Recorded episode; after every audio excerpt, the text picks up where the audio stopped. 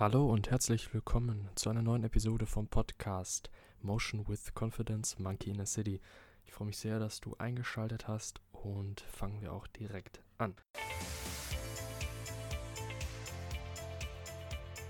Ich begrüße dich ganz herzlich und heute möchte ich mit dir über ein Thema reden, das ja wieder einen sehr großen Einfluss auf unseren Alltag hat und damit auch tagtäglich wir damit in Berührung kommen, beziehungsweise mit diesen Regeln, mit diesem Grundgesetz.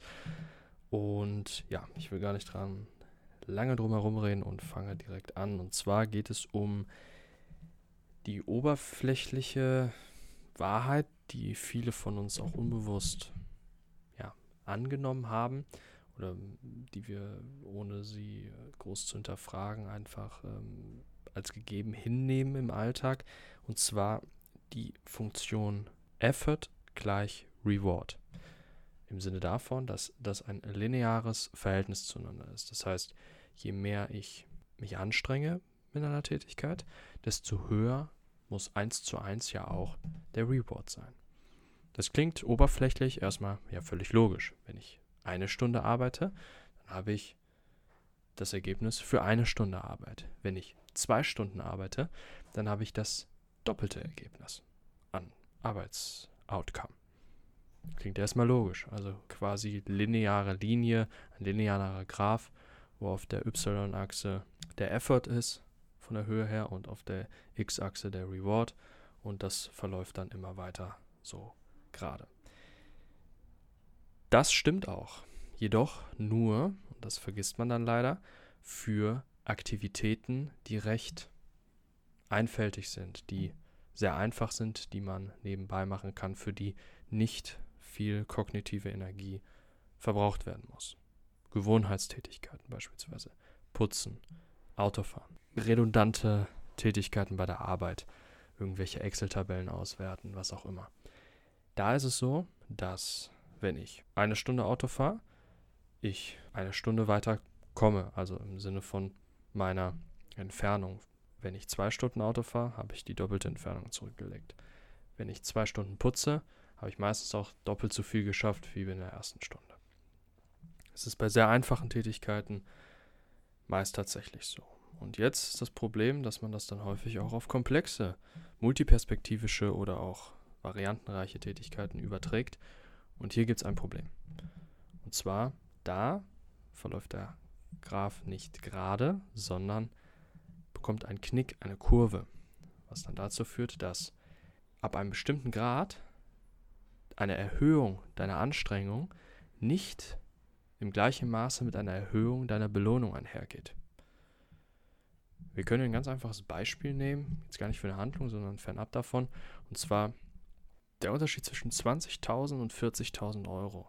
Das ist eklatant, das ist riesig. Der Unterschied zwischen 120.000 Euro und 140.000 Euro ist gar nicht mehr so viel. Und der Unterschied zwischen 1.020.000 und 1.040.000 Euro ist im Grunde ein ganz kleiner Teil der Steuerzahlung. Was ich damit verdeutlichen will, ist, dass wir bei vielen Tätigkeiten einen abnehmenden Grenznutzen haben. Das bedeutet, wenn wir jetzt zum Beispiel lernen, ein komplexes Thema lernen oder uns mit anderen komplexen Tätigkeiten beschäftigen, dass wenn wir jetzt ab einem gewissen Punkt, wenn wir jetzt 3 Stunden gelernt haben und jetzt noch mal 3 Stunden lernen, dass diese 3 Stunden auf gar keinen Fall so effektiv sein werden wie die davor. In Studien ist es nachgewiesen worden, dass wir etwa die ersten 3 bis 5 Stunden produktiv an etwas arbeiten können am Tag. Das ist für jeden etwas anders, je nachdem, ob man mehr ein Morgen-, ein Vormittags- oder ein Mittagsmensch ist oder auch ein Lerner ist. Aber es ist etwa dieser Zeitrahmen. Und alles danach gibt dir viel weniger Reward, als du an Anstrengung reinsteckst. Das heißt, du verschwendest im Grunde aktiv Zeit. Und das ist eben etwas, ja, was man erstmal nicht tun sollte, aber was einem halt bewusst sein soll, weil man tappt halt häufig in die Falle, gerade wenn man dann nicht drüber nachdenkt und man gerade in irgendeiner Tätigkeit sozusagen so verharrt ist, dass man sagt, jetzt reiß dich doch mal zusammen, jetzt mach mal was, jetzt mach weiter, das schaffst du doch noch. Und am Ende verbaut man sich genau das, was man eigentlich schaffen will, weil man dann häufig andere Tätigkeiten, die auch wichtig sind, wegschiebt. Am schlimmsten noch die Schlafenszeit verringert, was dann dafür sorgt, dass man am nächsten Tag noch weniger im Grunde produktive Zeit hat. Und ja, das ist leider sehr problematisch. Also haben wir eben diesen zweiten Bereich auch noch. Das gleiche gilt auch für andere Bereiche, wo wir einen abnehmenden Grenznutzen haben, wie beispielsweise Sport. Wenn ich recht viel Sport mache, bis zu einem gewissen Grad, habe ich einen sehr hohen Reward. Alles darüber hinaus sorgt dafür, dass meine Muskeln überlasten und mein Reward sinkt quasi, egal wie viel mehr ich jetzt an Sport mache. Das gilt auch für Bücher lesen oder sich bilden in vielen Dingen, dass man irgendwann einen Informationsgehalt hat und dann handeln sollte und nicht weiter Informationen noch sich reinhauen sollte. Und all diese Dinge, um das zusammenzufassen, geben dir weniger zurück, als du eben an Anstrengung investierst. Und je mehr du auch versuchst, mehr zu haben, also deine Intention ist ja, ich will jetzt mehr lernen und ich muss das jetzt irgendwie noch reinhauen und am Ende bekommst du eigentlich weniger als das. Und das bringt mich genau zu einer weiteren Kurve, nämlich Kurve Nummer 3, und die ist im Grunde das Interessanteste für heute. Und zwar ist dies die sogenannte Inverted Curve of Effort. Das heißt, dein Amount oder halt deine Menge an Dingen, die schlecht sind, die dir schaden, wird höher oder du entfernst dich mehr von dem, was du haben willst, je mehr du etwas haben möchtest. Je mehr du etwas anstrebst oder etwas, ja, nach etwas gierig bist, desto weniger bekommst du es. Und das ist eine Regel, die am Ende, das wirst du gleich noch sehen, hauptverantwortlich ist für sehr, sehr, sehr viele Leute, die sich in Therapie begeben oder therapiebedürftig sind im psychotherapeutischen Bereich. Und zwar ist der Hintergrund, um das so ein bisschen in ein Bild zu setzen, gibt es da eine nette Metapher, und zwar gibt es eine Übung, die alle Navy SEALs einmal durchmachen müssen. Und zwar läuft die folgendermaßen: Dir werden deine Hände und deine Füße zusammengebunden und wirst du in einen Pool geworfen. Dazu werden dir, glaube ich, auch noch deine Augen zugebunden. Jetzt bist du in dem Pool drin, kannst dich natürlich schlecht bewegen, beziehungsweise gar nicht, und bist du auch kaum in der Lage, dich über Wasser zu halten. Was machen nun viele? Klar, sie haben den Drang, Luft zu holen. Sie haben den Drang, unbedingt da rauszukommen. Sie möchten überleben. Und je mehr sie das wollen, je mehr sie nach Luft schnappen wollen, je mehr sie sich bewegen und schwimmen und sich über Wasser halten wollen, desto eher und schneller gehen sie unter, werden bewusstlos und manche sind sogar schon bei dieser Übung gestorben. Was machen diejenigen, die diese Übung schaffen?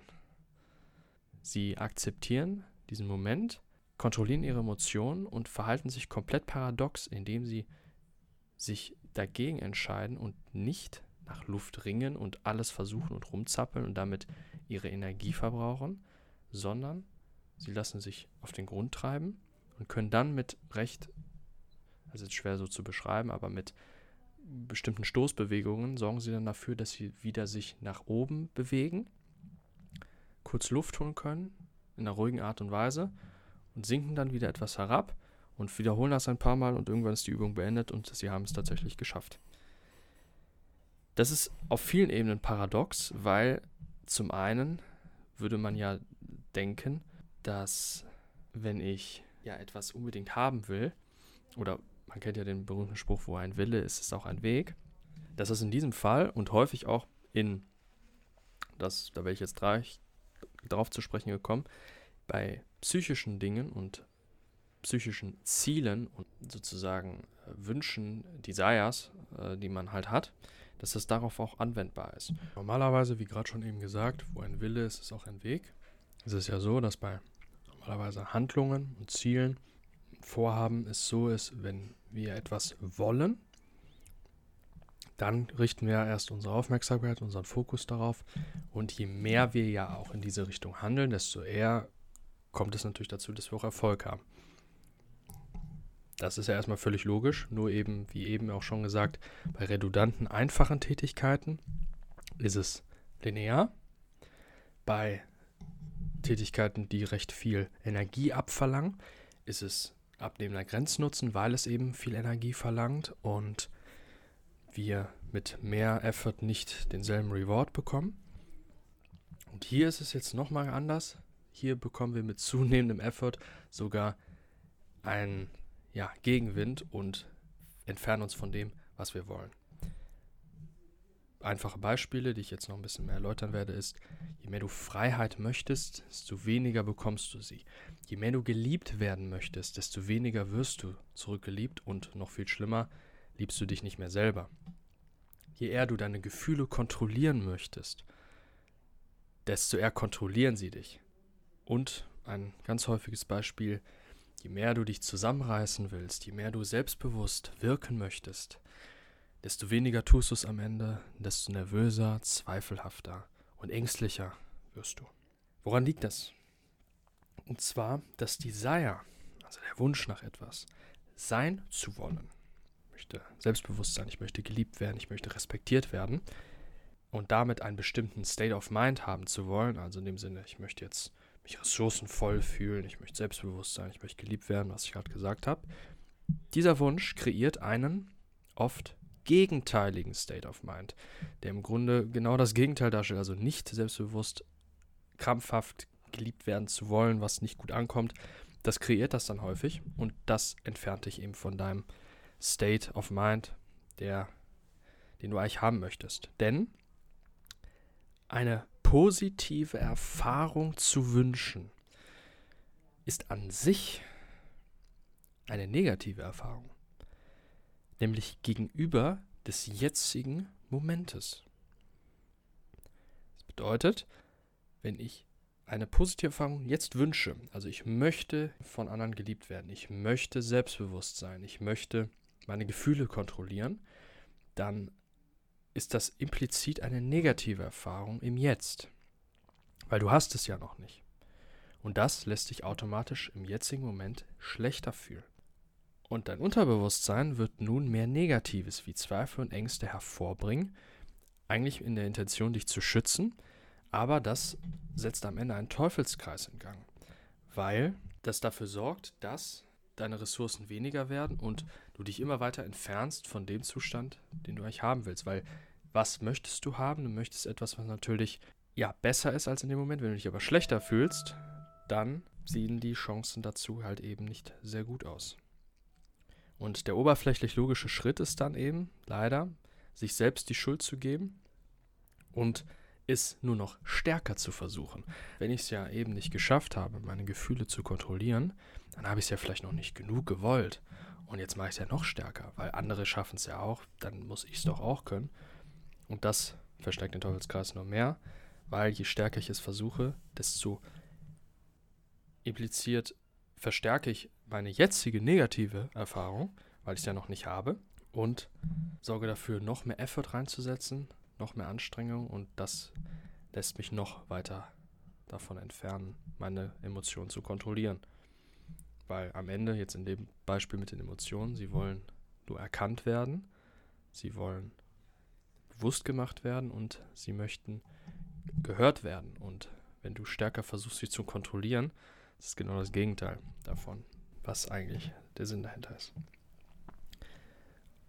Und was ist hier am Ende eine mögliche Lösung?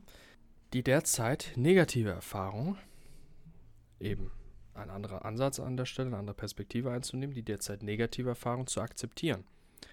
Und das ist an sich eine positive Erfahrung. Zu akzeptieren, dass man gerade nicht respektiert wird oder nicht geliebt wird, aber eben seinen Fokus zu ändern und anderen Respekt entgegenzubringen. Das stärkt eben den jetzigen Moment und das Wichtigste ist, du oder wir starten mit einer positiven Erfahrung. Und darum geht es am Ende. Denn jetzt ist immer der Startpunkt für alles. Es gibt ja auch nur das Jetzt. Es gibt ja nichts anderes in unserem ganzen Leben als nur das Jetzt, was real ist. Und das Wichtige ist hierbei, uns dort nicht zu sabotieren, indem wir etwas jetzt wollen für die Zukunft, aber damit eben sozusagen dafür sorgen, dass wir jetzt uns eher negativ fühlen, weil wir sind ja dort noch nicht.